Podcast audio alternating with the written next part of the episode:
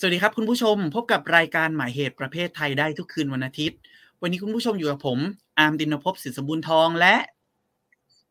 วินพาวินมาลัยวงศ์สวัสดีครับอาจารย์อาร์มสวัสดีครับอาจารย์วินครับ วันนี้นะครับ เราสองคนก็อยากจะคนอยากจะชวนคุณผู้ชมนะครับ มาร่วมพูดคุยกันเกี่ยวกับภาพยนตร์เรื่องหนึ่งนะครับ ซึ่งหลาย ๆ ท่านอาจจะคุ้นชื่ออยู่แล้วนะครับ เพราะว่าปรากฏอยู่ทาง Netflix นะครับ แล้วก็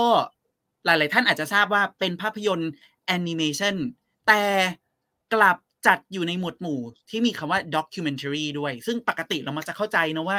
คำว่า documentary กับ animation เนี่ยน่าจะเป็นอะไรสองอย่างที่ไม่น่าจะอยู่ด้วยกันได้นะครับ และมากไปกว่านั้นเนี่ย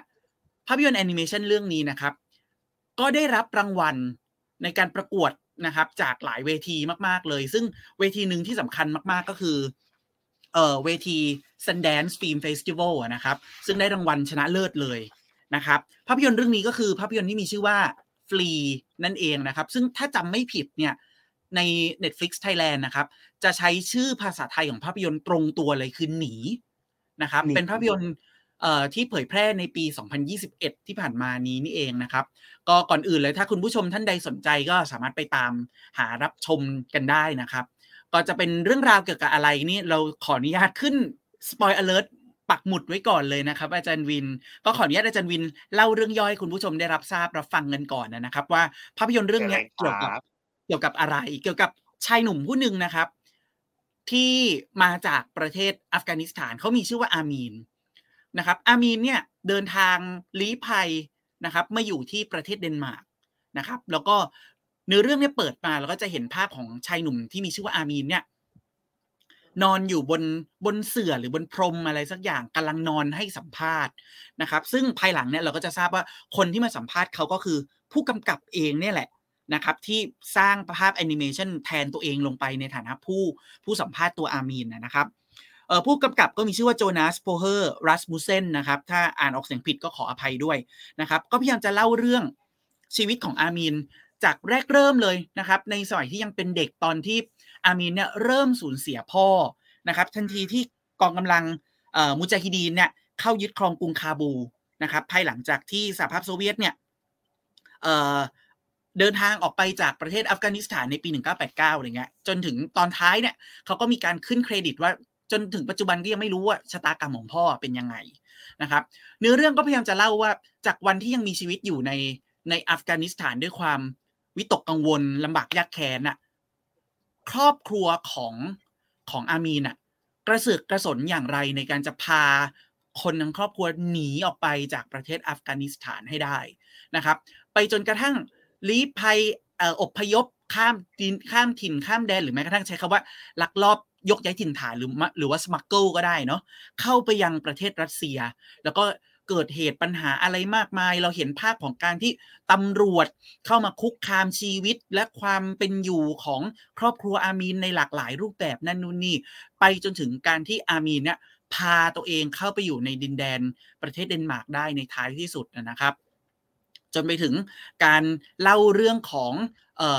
มิติหนึ่งของชีวิตของอามีนที่ที่รัสมุเซนพยายามจะเน้นมากเลยนั่นก็คือรสนิยมทางเพศ แล้วก็อัตลักษณ์ทางเพศภาวะของตัวอามีน ในฐานะที่เป็นชายรักชายคนหนึ่งอย่างเงี้ยครับ อาจารย์วินครับทีนี้ทั้งหมดทั้งมวลเนี่ยครับ จากที่เล่าไปเมื่อครู่อะครับ เกี่ยวกับเรื่องย่อของภาพยนตร์เรื่องนี้ครับ ก็เลยอยากจะขออนุญาตแชร์ความรู้สึกส่วนตัวสั้น ๆ อีกเล็กน้อยอะนะครับว่าในฐานะที่ตัวเองก็เคยเป็น เป็น NGO มาก่อนที่ทำงานด้าน migration แล้วก็จะเห็นภาพว่าชีวิตของอามีเนี่ยมันก็จะเป็นชีวิตที่เต็มไปด้วยความยากลำบาก แล้วเราก็รู้สึกเห็นใจ แล้วก็รู้สึกว่ามันมีความน่าสนใจในหลากหลายแง่มุม แล้วมันก็จะมีแพทเทิร์นที่จะสลับซับซ้อน แต่ก็มีความคล้ายคลึงกับวิถีชีวิตของผู้ลี้ภัยมากมาย ซึ่งถ้าคุณผู้ชมสนใจนะครับ เกี่ยวกับชีวิตของผู้ลี้ภัยในภาพยนตร์ต่างๆเนี่ยผมก็ขอแนะนำยกตัวอย่างเช่นภาพยนตร์เรื่อง moving to Mars นะครับหรือแม้กระทั่งภาพยนตร์เรื่อง เนรคูลที่นำเสนอเรื่องราวชีวิตของผู้ลี้ภัยชาวลาว ที่อพยพย้ายถิ่นไปอยู่ในโลกตะวันตกนะครับ หรือแม้กระทั่ง moving to Mars เมื่อครู่ที่เป็นชาวกะเหรี่ยงเดินทางไปอยู่ใน ถ้าจะไม่ผิดคือเดินทางไปอยู่ในอังกฤษอย่างเงี้ยครับ อันนี้ก็จะเป็นสิ่งที่เราจะเห็นเป็นอย่างแรกรู้สึกเป็นอย่างแรกทันทีที่ดูภาพยนตร์เรื่องนี้เลยครับ อาจารย์วิน ก็เลยอยากจะโยนหาอาจารย์วินนะครับ ว่าอาจารย์วินดูภาพยนตร์เรื่องฟรีแหละครับ มีความคิดเห็นมีความรู้สึกหรือว่ามี ประเด็นอะไรที่อยากจะสะท้อน ให้คุณผู้ชมได้ฟังเบื้องต้นมาบ้างครับ ก็จริง ๆ แล้วเมื่อกี้เราสนใจตอนที่อาจารย์อาร์มพูดว่ามันเป็นหนังภาพยนตร์ที่ที่ถูกเขียนไว้ว่าเป็นเป็นด็อกิเมนทารีเป็นสารคดีใน Netflix นะฮะตัวตัวหนังเองอะครับเป็น บันทึกความทรงจำทางประวัติศาสตร์นะครับอาจารย์อาร์มก็คือภาษาอังกฤษเราใช้คำว่า memory studies นะฮะการศึกษาความทรงจำแล้วก็ ในหลาย ๆ ที่เท่าที่ตัวเองเคยเห็นนะฮะบางทีก็ประหลาดใจว่าอาจารย์ที่ที่ศึกษาเรื่องความทรงจำเนี่ยนะฮะ memory studies เสียไปสอนในภาควิชาประวัติศาสตร์นะฮะมันมีความก้ากึ่งกันระหว่างเรื่องเล่ากับ เรื่องจริงนะครับ ทีนี้ถ้าอาจารย์อาร์มถามผมว่าแบบว่าความสนใจความน่าสนใจของหนังเรื่องนี้อยู่ที่ไหนตัวเองต้องบอกว่าออขอแยกเป็นเป็นประเภทของงานไหนๆอาจารย์อาร์มก็พูดถึงลักษณะประเภทของงานเออมันไม่ใช่เรื่องใหม่นะฮะอาจารย์อาร์มสำหรับตัวเองเออเพราะว่าเวลาเราพูดถึง comics หรือว่านิยายภาพการภาพยนตร์ที่เป็นแอนิเมชันแบบนี้นะครับ มีคนทำหนังลักษณะนี้มาก่อนหน้าแล้วนะครับ อย่างตัวเองนึกถึง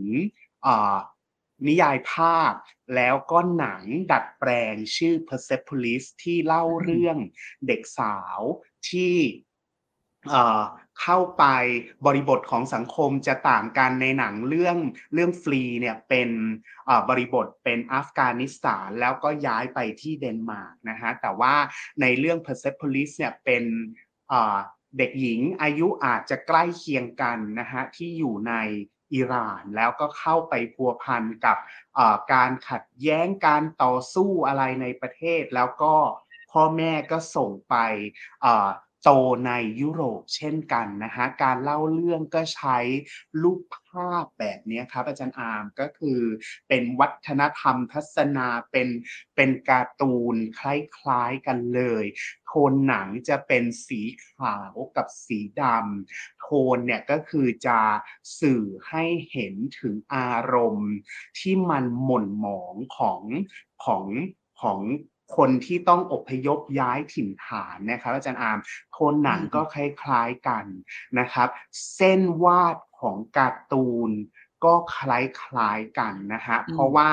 การใช้เส้นเนี่ยถ้าเราดูในหนังเรื่องฟรีเนี่ยเส้นมันจะไม่ชัดเจน เราพยายามทำอย่างนี้หน้ากล้อง เพื่อให้ท่านผู้ชมได้ประสบการณ์ว่า ลูกวาดที่มันขยับขยับ เส้นที่มันเบลอๆให้นึกถึงการเล่าความทรงจำที่ผู้เล่าเองก็ลางเลือนนะอาจารย์อาเหมือนกับว่ามานั่งนึกแล้วก็จำได้ไม่ชัดเจน เขาก็พยายามใช้เส้นเนี่ยให้เห็นว่ามันมีความเบลอมันจำข้อมูล ไม่ได้เป๊ะๆใช้สีใช้แสงขาวดำเงาต่างๆ เพื่อช่วยนำเสนออารมณ์ที่มันหม่นหมอง เพราะฉะนั้นถ้าถ้าอาจารย์อามถามเราว่าแบบว่าการเล่าเรื่องเนี่ยเป็นอะไรที่แปลกใหม่ไหมเราคิดว่าไม่ได้แปลกใหม่ มันมีหนังแล้วก็นิยายภาพที่ทำแบบนี้มาก่อนนะครับ ก็คือเรื่อง Persepolis แล้วก็ การใช้ความอีกอันหนึ่งที่เมื่อกี้อาจารย์อาร์มพูดก็คือเป็นการใช้การ์ตูนเล่าเรื่องโดยแทรกฟุตเทจนะฮะตัดตอนมาจากภาพทางประวัติศาสตร์บ้างในบางครั้งบางคราวทำให้แบบว่าเส้นแบ่งระหว่างเรื่องจริงกับเรื่องแต่งเนี่ยมันมันก้ากึ่งมันมีความก้ากึ่งในภาพยนตร์เรื่องนี้ ประเด็นเนี้ยเราก็คิดว่ามันไม่ใช่ เรื่องแปลกใหม่อีกเหมือนกันครับอาจารย์อาม เพราะว่าในนิยายภาพหลายๆ เรื่องไม่ว่าจะเป็นเรื่องเมาส์ของ Art Spiegelman นะฮะ แล้วก็เรื่อง Fun Home ของ Alison Bechdel นะฮะ นิยายภาพเหล่านี้ก็ใช้ภาพจากเหตุการณ์จริง แทรกเข้าไปให้เห็นนะว่า เฮ้ย อันนี้คือ เหตุการณ์ทางประวัติศาสตร์ที่มันเกิดขึ้นเป็นแบบนี้ แต่ว่าความทรงจำของของคนเล่าเรื่องเป็นแบบนี้ แล้วมันมีปัจจัยอะไรนะครับ ที่ทำให้ความทรงจำกับภาพประวัติศาสตร์ มันเหมือนกันตรงกันหรือว่ามันคลาดเคลื่อนกันยังไงนะครับ เพราะฉะนั้นทั้งในแง่ของเนี่ยเราคิดว่า ภทของงาน มันไม่ได้มีอะไรแปลกใหม่ จากอืมสิ่งที่เคยเล่า เราก็มานั่งคิดพอดูหนังเรื่องนี้จบเราก็มานั่งคิดแล้วว่าเฮ้ยแล้วอะไรที่มันแปลกใหม่ เนื้อหาเอ่อกรณีศึกษาที่ที่เป็นแบบว่า LGBT ที่อพยพ นะฮะจากอัฟกานิสถานไปยุโรปหรือเปล่านะฮะแต่ว่าในเรื่องเนื้อเรื่องเดี๋ยวเราเบรกกันก่อนไหมแล้วเรามาคุยกันในเบรกหลังแล้วจารย์อามครับ เดี๋ยวพักกันสักครู่ครับ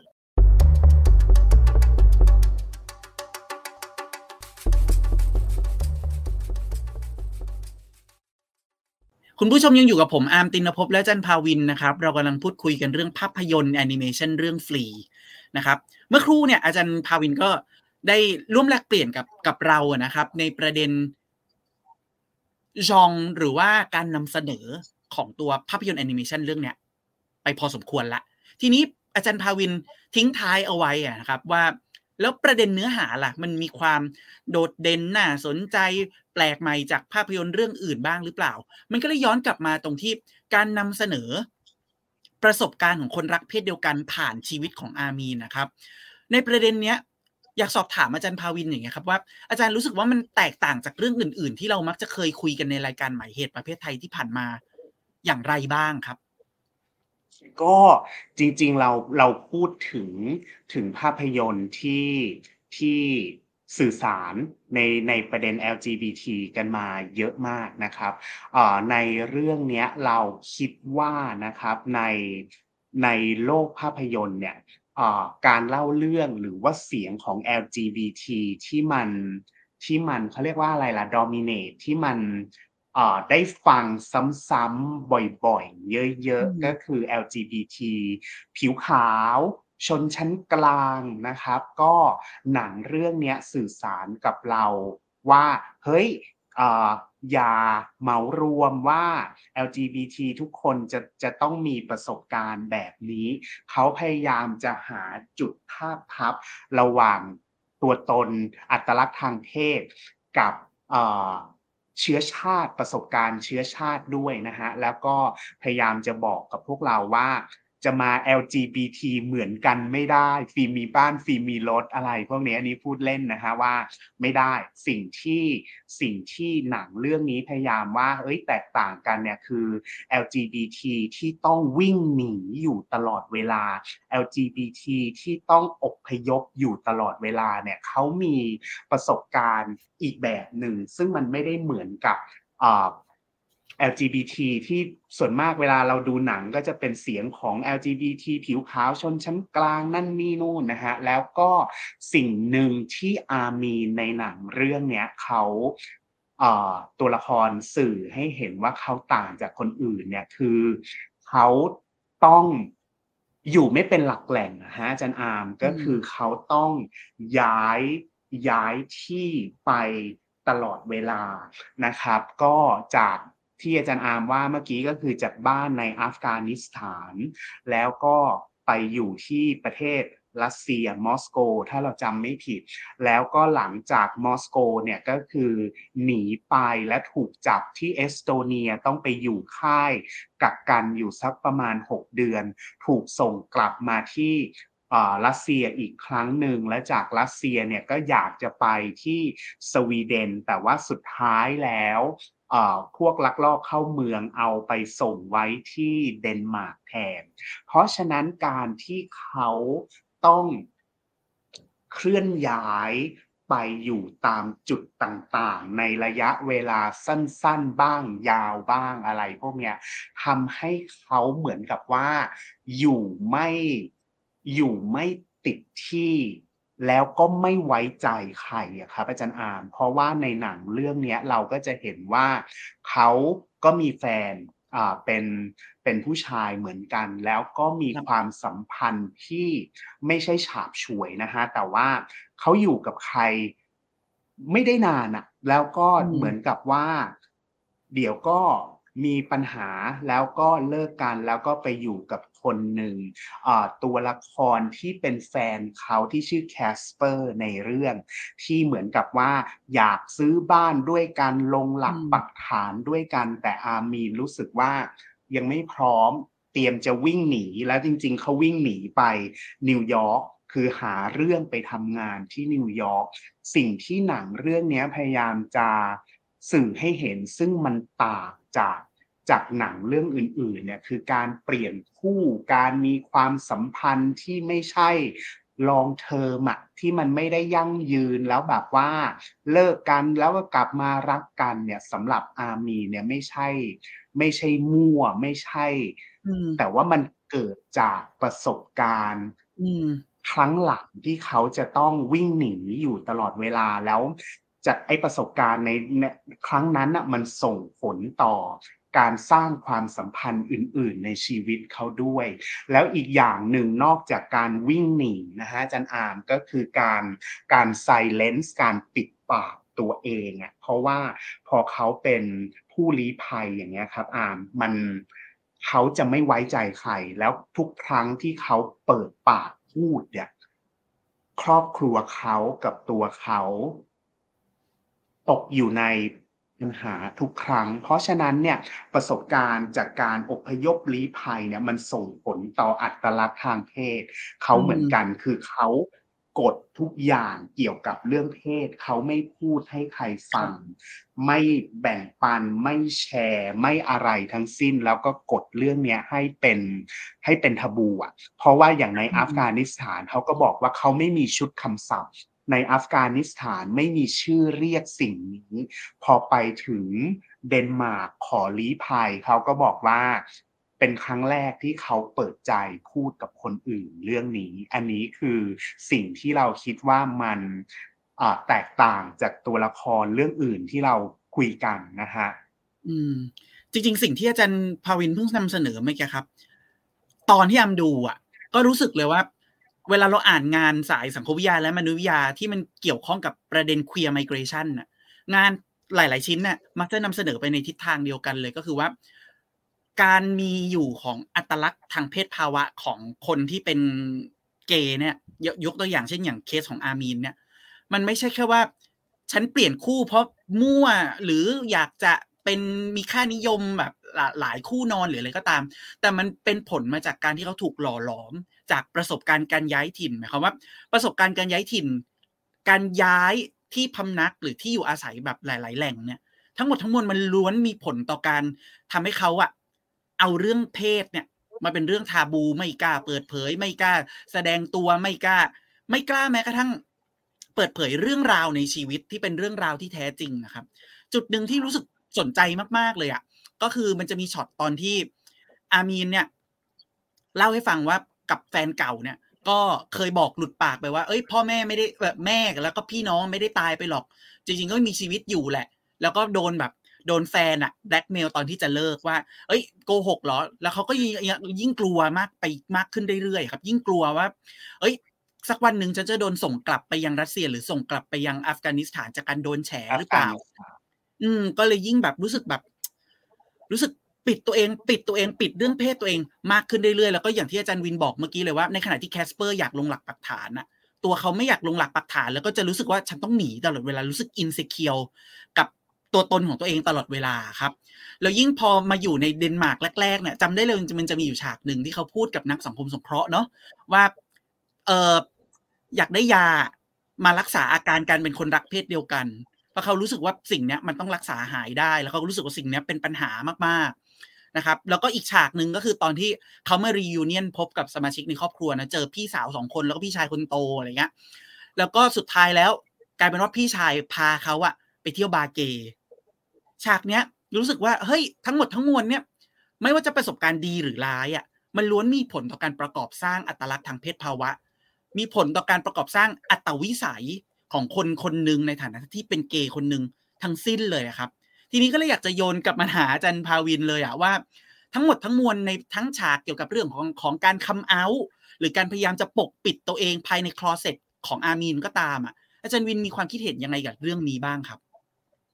ฉากคัมเอาท์การคลี่คลายของเรื่องอะ มันมันปั๊บมาก ๆ แล้วมันคือแบบว่าเปลี่ยนแปลง อย่างอย่างรวดเร็วอะครับอามคือเราก็ไม่รู้ว่าแบบว่าเราควรดีใจหรือ หรือเสียใจกับเรื่องพวกนี้ดี เพราะว่าอย่างตัวเองเราจะคุ้นเคยกับฉากคัมเอาที่มันเศร้าเคล้าน้ำตาร้องไห้ใบไม้ที่ปลิดปลิวแบบว่าซีนใหญ่มากนะฮะแต่ว่าการคัมเอาในเรื่องเนี้ยเออมันง่ายมัน มันไม่ได้ทำให้เราอึดอัดแล้วตัวละครที่ถ้าเราเปรียบเทียบการคัมเอากับพ่อ เพราะว่าเรื่องเนี้ย พ่อของอามีนแล้วก็สมาชิกครอบครัวคนอื่นๆเนี่ยเขาสูญหาย เราไม่รู้ว่าเกิดอะไรขึ้นกับเขา ตัวละครที่มาทดแทนก็คือก็คือพี่ชายคนโตเนาะก็คือเป็นเหมือนพ่อ แล้วพออามีน come out กับพี่ชายคนโต ซึ่งเป็น father figure เหมือนกับตัวละครพ่อในเรื่องเนี้ยไอ้มันมีการสื่อสารอะไรกันบางอย่างที่เหมือนกับเข้าใจ ง่ายๆอะคือมันเหมือนพอสารภาพว่าเป็นเกย์พี่ชายก็ขับรถ เราตอนแรกเราก็มีแบบว่าความกังวลนิดหนึ่งว่าแบบว่ามันจะเกิดอะไรขึ้นพี่ชายเอาเงินยัดใส่มือแล้วก็ส่งเข้าไปในบาเกนะครับ ก็ส่วนตัวก็คิดว่า เอ๊ะมันง่ายไปไหมเราคุ้นกับหนังที่มันต้องคำเอา นั่นนี่นู่น แต่ก็คิดว่าหนังเนี่ย เซตให้เราเห็นมาตั้งแต่แรกแล้วว่าครอบครัวของอามีเนี่ยมันมีความก้ากึ่งอยู่ระหว่างประเพณีอ่า tradition นะฮะแบบว่ายึดถือประเพณี แล้วก็เป็นครอบครัวที่มีความหัวสมัยใหม่นิดหนึ่งเราจะเห็นโปสเตอร์ในห้องนอนของลูกๆ ฟังดนตรีสากลมีภาพชองคลอสแวนแดม ซึ่งเจ้าอามีน นซีอยู่นั่นนี่นู่นคือมันมีหนังโปรโลกตะวันตกอยู่พอสมควรมันมีความสมัยใหม่อยู่ เพราะฉะนั้นตัวละครพี่ชายคนโตเนี่ยนะครับเขาเขาเล่าเรื่องเหมือนผูกปมไว้ว่า หนีออกจากอัฟกานิสถานตั้งแต่อายุ ตั้งแต่หลายปีมาก่อนนะแล้วก็อยู่ในยุโรปมาสักพักหนึ่ง เพราะฉะนั้นตอนอามีนคัมเอากับพี่ชาย มันจึงดูง่ายดายมันไม่ได้มีซีนใหญ่อะไร เยอะแยะเลยนะฮะอันนี้ก็สปอยเลอร์นิดหนึ่งนะครับ ก็ประมาณนี้ไม่อยากแบบว่ามากไปกว่านี้แล้วครับผมโอเค